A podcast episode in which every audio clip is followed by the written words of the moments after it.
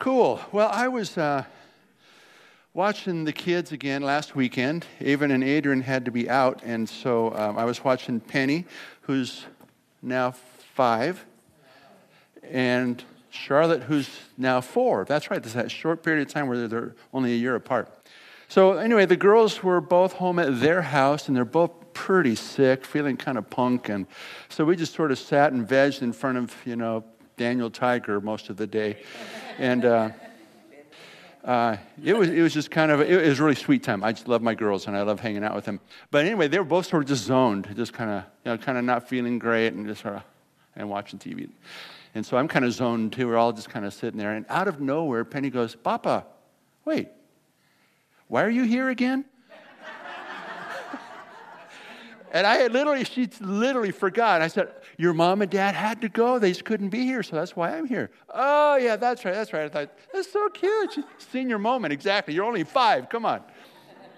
So uh, we couldn't handle Daniel Tiger anymore, so after about two hours, um, we said, we gotta, we gotta go outside. The sun was out. It was one of those kind of warm spring days, you know, and I'm going, oh, this is nice. You're right, we gotta go out. But mom said, you know, you're both kind of sick, so don't overdo it. I said, so all right, let's go play on the trampoline. Let's do something.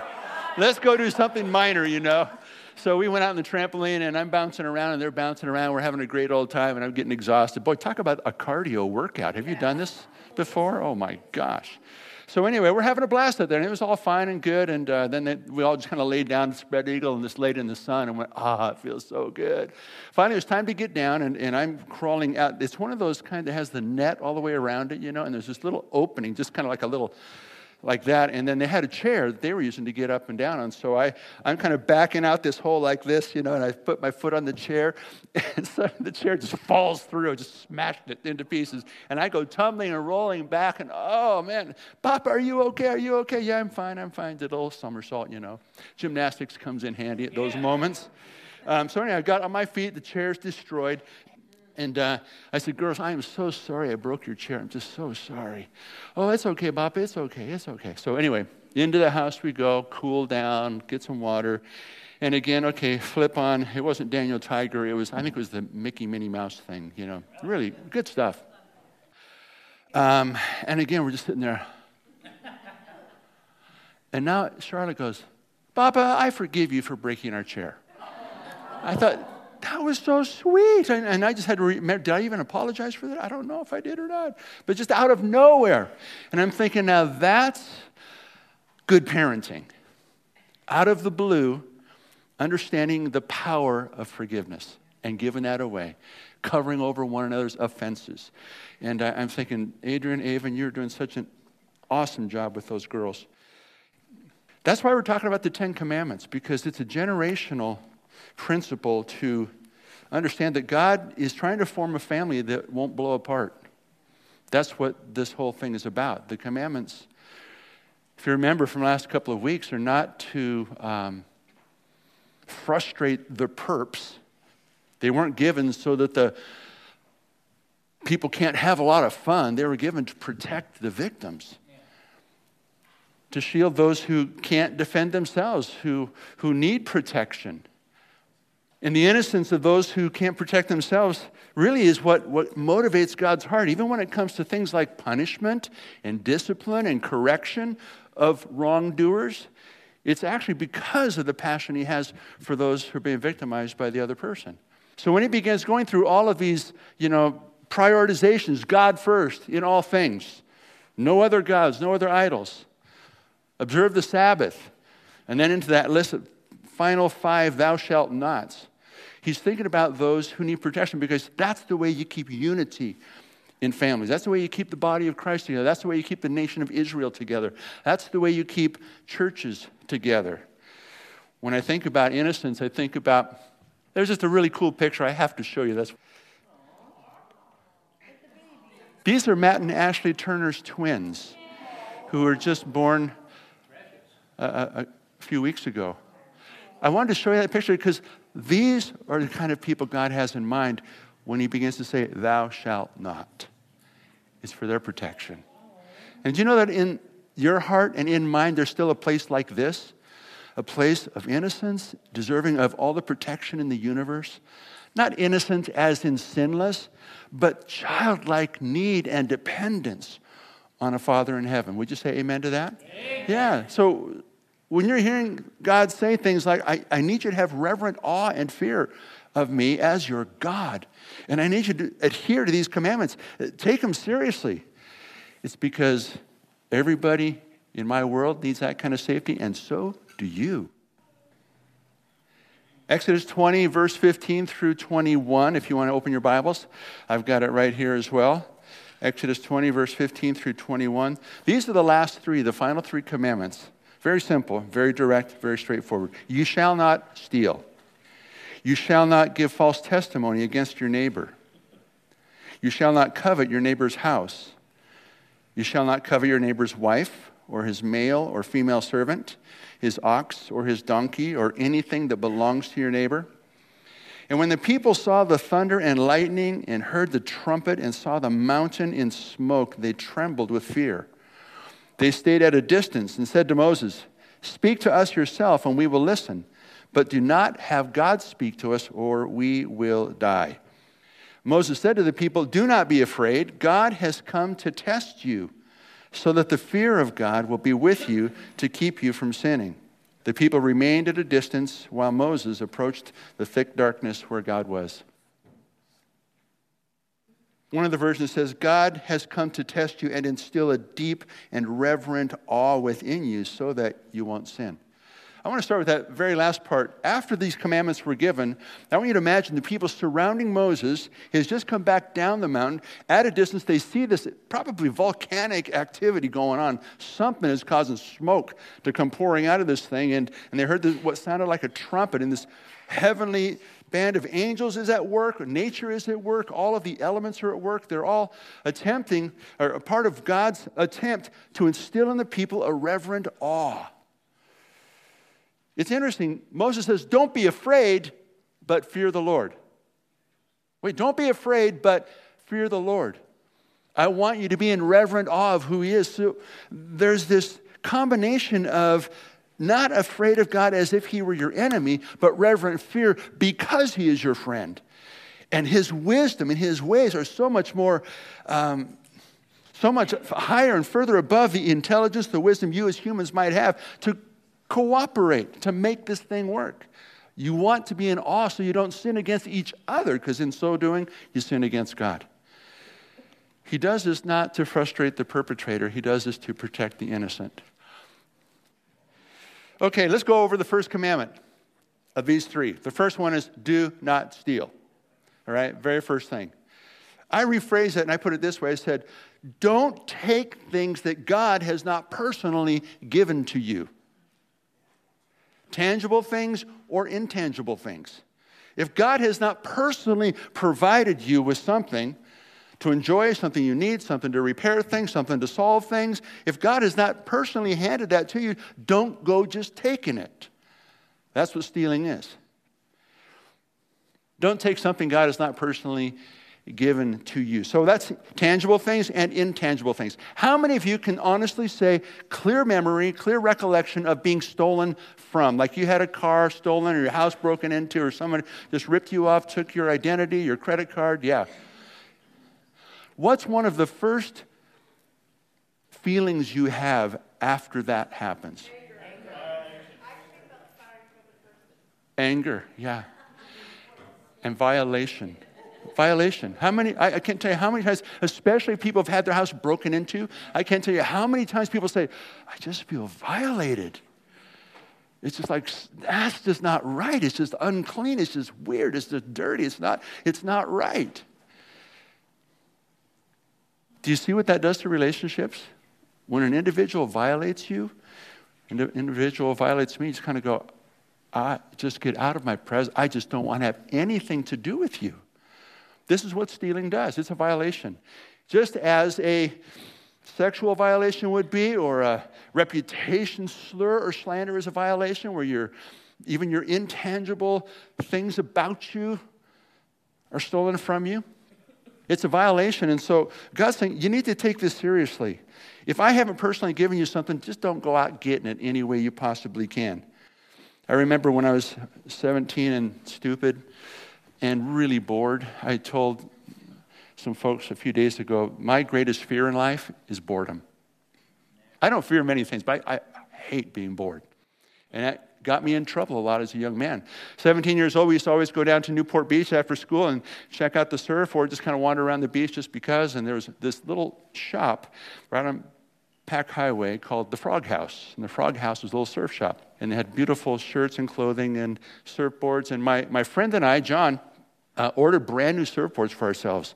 We had them hand shaped to our specifications. They were I've never done that before in my life. It was like the highlight of my life, and we were so excited. And so we would kind of go down and check them out, see how they're going, how are they coming along, and they weren't quite ready. And uh, one day I was just getting really, really bored, and I said, I, I got to do something unusual.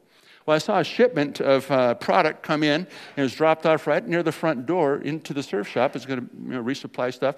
And right by the door, literally within a foot, was this box of 100 bars of surfboard wax. A little tiny case like this. And I remember just kind of wandering through the store going, that's mine. I'm taking this thing. And so we're just kind of wandering around looking at clothes. And I remember taking my foot, just sort of going like this, sliding it out the door. The guy at the counter was way back there. I wasn't paying attention, sliding it out the door and out of sight. And then I went back in, John, Perry, let's go. I remember grabbing it, running to my car and jumping in. As soon as I picked up the box of wax, co owner pulls up. He saw me the whole time. He's still in his car. And so I throw the wax in my car, jump in my little Karmann Ghia, and just take off. And we're driving around the neighborhood behind the shop and behind Newport Beach and everything. And we lost him. We ditched him. Within a week, I got a call from John. John said, Hey, Alex, they're holding my board. It's finished, it's done, I paid for it, but they will not let me have it until you come back with that wax. That did something to my relationship with John. Interesting, not something I would have thought of ahead of time. But you see, our sin, stealing, really is kind of like, it's almost like an atmosphere that surrounds us and it kind of gets on people. And, and when you're kind of a grabby person, people just kind of sense that. Jesus came to make us givers, right? Generous. Not takers, but givers. That's the Spirit of Christ that He's given us. And so God says, if you want to maintain unity in your relationships, unity with me, don't steal, don't take what's not yours. I did bring the wax back. Out of the 100 bars, about 15 had been eaten by my brother's pet mice. Literally, they thought that was food and they just tore into that box and it, it was half gone. I brought it back to the owner and uh, he said, I don't want it, just keep it. He had called the Newport Beach Detective's Office and, uh, and said, Hey, we want you to uh, follow this guy up. I spoke with a detective one afternoon, and uh, he said, You know, this is, I could have you at least be put in jail overnight until we sort this thing out. But in your favor, the Frog House has been under our surveillance for a long time. These guys have all kinds of criminal history, so you know what? We're going to take care of them. You're free to go. Hallelujah. That's the grace of God, huh? But relationally, John and I were never quite the same after that. These commandments are here to keep us glued together.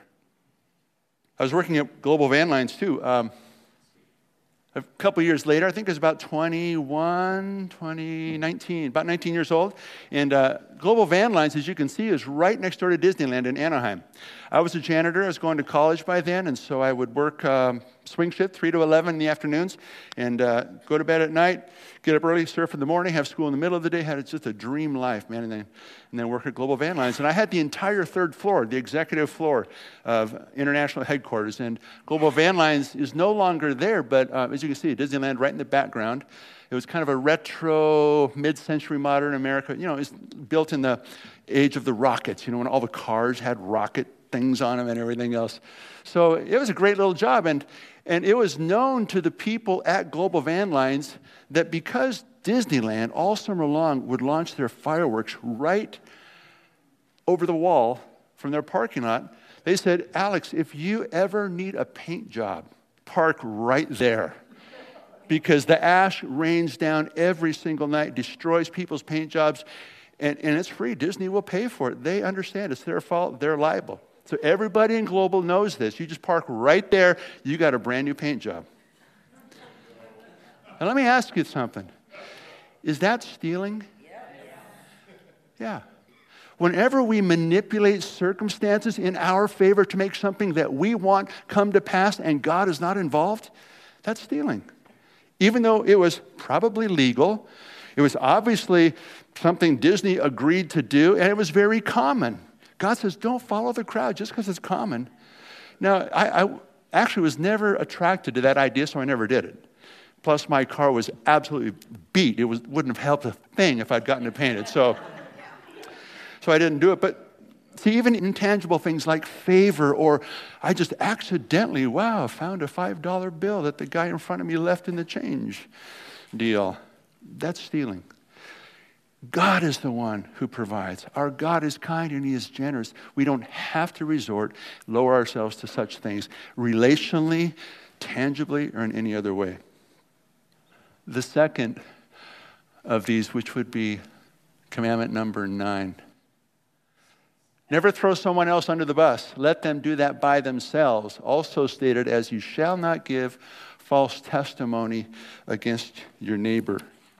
The reason that God spoke this particular commandment to Moses for the people of Israel is because historically in ancient Israel, in those days, in that kind of culture, things that were going on around them back in you know 1300 BC was no different than today. It's exactly the same. People were trying to get ahead, trying to look better than they actually were, and if they couldn't do that on their own merit, they'd do it by putting someone else down.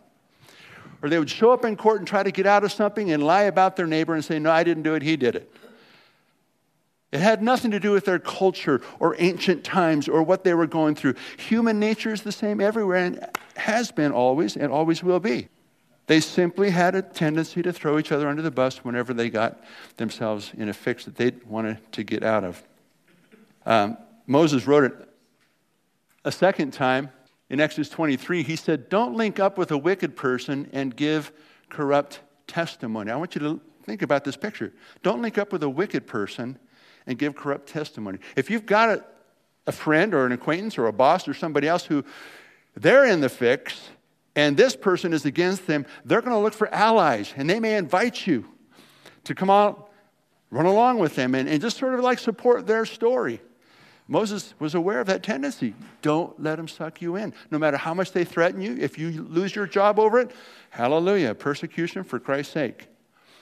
Goes on to say, don't go along with the crowd in doing evil, and don't fudge your testimony in a case just to please the crowd. He's acknowledging that peer pressure will do that to us. But you're going to destroy a relationship here on earth as well as your relationship with God. And then he throws in just because someone is poor, don't show favoritism in a dispute. Do you know that when we look at someone, let's say a homeless person is sitting there on the corner and we make a judgment about them, they could get out of that if they really wanted to. We have no idea what their history is or how they got that way. We, we're actually telling falsehoods about a person to ourselves and justifying our attitude. I get to think this because I exactly know how and why you got there and you shouldn't be there. We're basically lying about our neighbor. Do you understand this? That's why judging is, is looked down upon so strongly in, in Matthew and the teachings of Christ, judging one another. It's like we assume we know something about this person, so I'm justified in doing what I'm doing and saying what I'm saying. So he goes all the way from the out and out lying in court to attitudes and, and intents of the heart on the inside. He says that will destroy relationships. In the public square right now, it's, uh, it's just an absolute zoo when it comes to politicians. You know, this whole thing over the um, Russian collusion charges with our president. Um, Democrats are accusing the Republicans of just trying to hide things from the public and get the president off the hook. Republicans are accusing Democrats of doing everything they can to keep this thing alive, even though there's no evidence. Well, they can't both be right. they can't both be right. Somebody's right and somebody's wrong. Somebody's not telling the truth about their neighbor. And what it's doing is it brings such division in our country because human beings, individuals, it's not a party issue, it's not a political issue, it's a human being issue. They're just saying, I really don't care whether it's true or not. We just have to win. Moses, God is saying, don't do that. You know that Satan's primary desire is to divide. He's a divider. He just wants to pull people apart. And one of the, the quickest ways to separate friends is to tell something bad about one of them to another person. You know, I knew Bob when he was 15 years old, and oh, you would not, oh, mm-mm, you don't. It's not any Bobs in here, by the way. Fictitious Bob. I should pick a name that nobody has, like Ernie. Is there an Ernie in the room? Okay. Boy, if you only knew, man. Oh, last weekend, you, Ernie, oh my gosh, you went off the rails. Just that little kind of thing. It just separates friends. You know, whether it's true or not, what Satan wants to do is divide. He says, where there's evil and disorder and strife comes every evil thing. And it divides and separates. And that's his primary desire is to separate people. So that's why we don't want to lie about our neighbor. That's why we don't want to even exaggerate about someone's offense. You know, I, I know that when I've been hurt by somebody, and I just have to share, even if I'm doing it with all the right intentions, like I genuinely need prayer. I, I really need to be healed of this. I really need to forgive this person. So I, I, I want to do it in a godly way. I need to share with you, unload my burden, because that's what the Bible tells me to do. I need you to pray for me. I want to submit myself to you so I can be healed. It's not hard at all to just exaggerate the offense a little bit. Have you noticed that? Do you ever do that? Oh, you wouldn't believe. It. She screamed at me. No, she, she did. She was yelling at the top of her lungs. I bet that's not true. you're just exaggerating. Just because you're so hurt, you feel like you got to pay him back. God says that's what separates friends. When we exaggerate about offenses that do occur, they are genuine, they are real. We do hurt one another. We're all guilty of it. We've been on the receiving end, the giving end as well. But God says, even exaggerating about people's faults, don't do that. Just tell it like it is. Yeah, she raised her voice, and in my household, that sounded like yelling when I was growing up because nobody ever yelled in our house. But she really didn't scream like bulging veins, you know. God says, don't exaggerate, don't lie about your neighbor. In fact, do what the psalmist says love covers a multitude of sins. Just cover their sins, if anything. And finally, the last commandment number 10. If you want something you don't have, pressure God, not your neighbor. Moses serious. You shall not covet your neighbor's house, his wife, his servant, his ox, his donkey, or anything that belongs to your neighbor. I paraphrase it like this Don't covet their house, their spouse, their donkey, or mouse.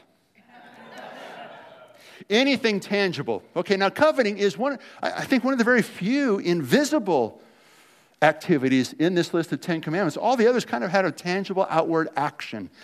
Coveting occurs invisibly, it's, a, it's an inside the heart and mind kind of thought that we have.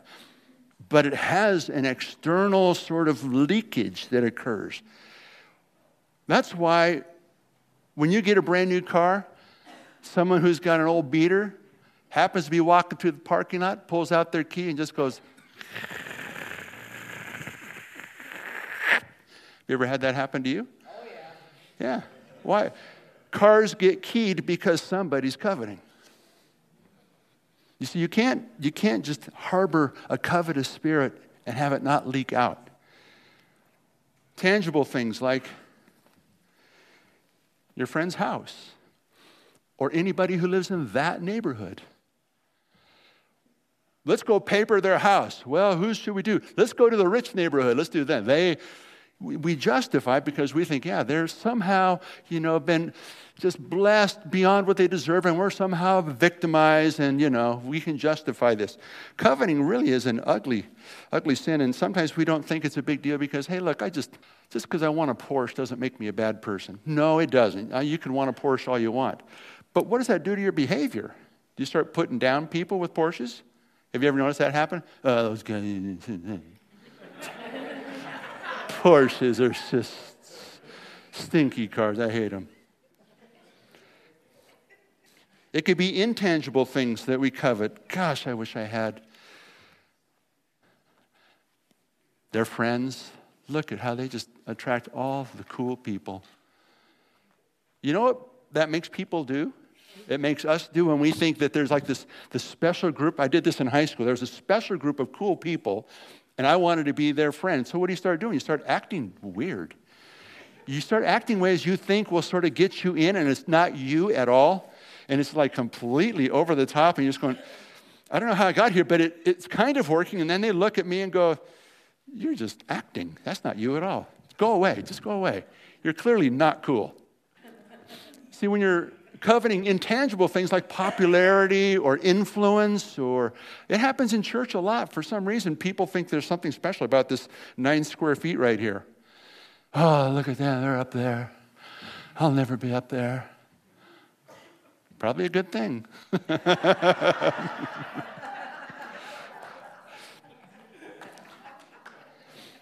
when we put pressure on the people around us or manipulate circumstances, or even we put pressure on ourselves to start acting a certain way to, to garner something like attention or, or an item of some kind, we're just pressuring the wrong person. I, I really, really meant to when I said pressure God. I learned this so, so clearly when I was still single and really believing I should have been married by now. I was 29 years old, still hadn't found anybody for a life partner. And, you know, I, I came to that point Hopefully, some of you have tried this. If you're still single, trust me, it works. Where you finally go, you know, I've dated, I've tried dating, I've met girls, I've tried to think maybe, sort of, you could be my life partner. Nah, not so much.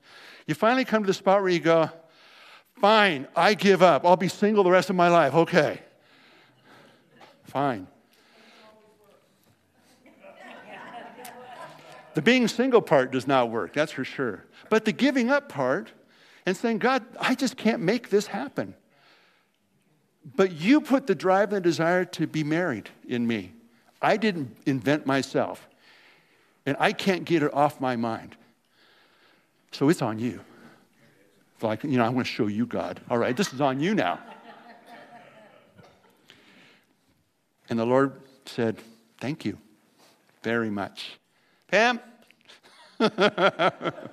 Literally, within weeks, I met my wife. You see, because I learned that God has promised certain things that I can actually count on Him for. I don't have to go make them happen. He said, I can become a man of influence, but the way you do that is you hide His word in your heart, and it'll just start bleeding out of you, and people will notice that. There's something about the Spirit of God that's kind of around you, just sort of emanates from you. You don't make people appreciate you, you just serve and care for them. He said, if you things my way and put the pressure on me to make things happen, I will. Whether it's a tangible thing or an intangible thing. I want to close with this. When Jesus was with his disciples and they asked him, Lord, would you teach us to pray?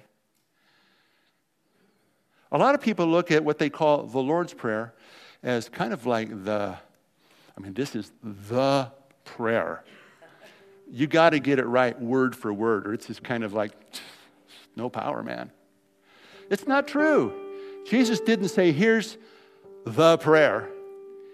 He said, pray like this. It really should not be called the Lord's Prayer, it should be called the model prayer. It's just a model, kind of like this. And I want you to see something. Maybe you've seen it before, maybe you haven't, but, but he said something about his heavenly Father that you and I need to desperately catch. It'll help us keep every one of these commandments. He says, when you pray, pray like this Heavenly Father, your name represents everything about you. Your entire character and nature is wrapped up in your name Jehovah, God, Almighty, Father, Savior, friend, shepherd. And then he says, Pray like this Father, would you let heaven just rain down on me? Would you let your kingdom be formed in me just the way it's shaped in heaven? You see, right there, you've already got this picture of an eager father waiting to be asked. Why would I go try to manipulate circumstances to get what I need when I have a God like that? These commandments are solved by understanding the heart of God. He goes on to say, Father, today I really just need some basics. I could use some bread, shelter, some clothing. I have some needs. I even have some desires. So I'm telling you, because you're my source, my supply, you're the only one that can meet my needs. And just so you know, Father, I choose to forgive anyone who's ever offended me. Because I need your forgiveness as well. So help me not to ruin my life by making bad decisions, subjecting myself to the evil around me. Lord, I thank you that it's, it's your kingdom, your power, your glory that's going to last forever and ever and ever. That's your Father. Pressure him. He longs to be leaned on. So, Lord, we thank you so much for this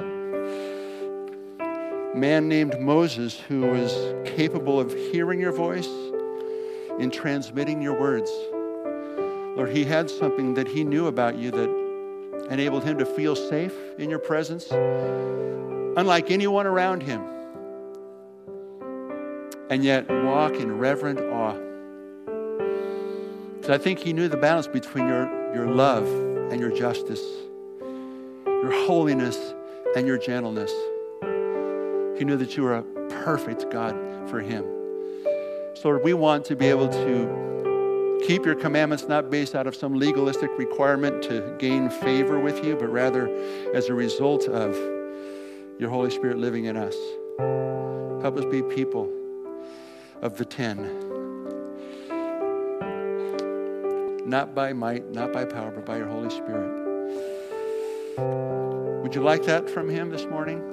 Why don't we just raise our hands together and say, Father, make me people who just emanate these Ten Commandments as a natural outflow of your love, your Holy Spirit in me. Forgive us, Lord God, for the days and times that we haven't. And set us free to grow more and more and more and more into the image of your Son. In Jesus' mighty name. Everyone said, Amen. Amen. Hallelujah. Well, Next week, we get to bring our palm fronds, wave them, and shout, Hosanna to the King as he comes riding on a mule down into Jerusalem and prepare our hearts for the resurrection. All right? We'll see you in a week. God bless you. Don't forget to sign up for membership.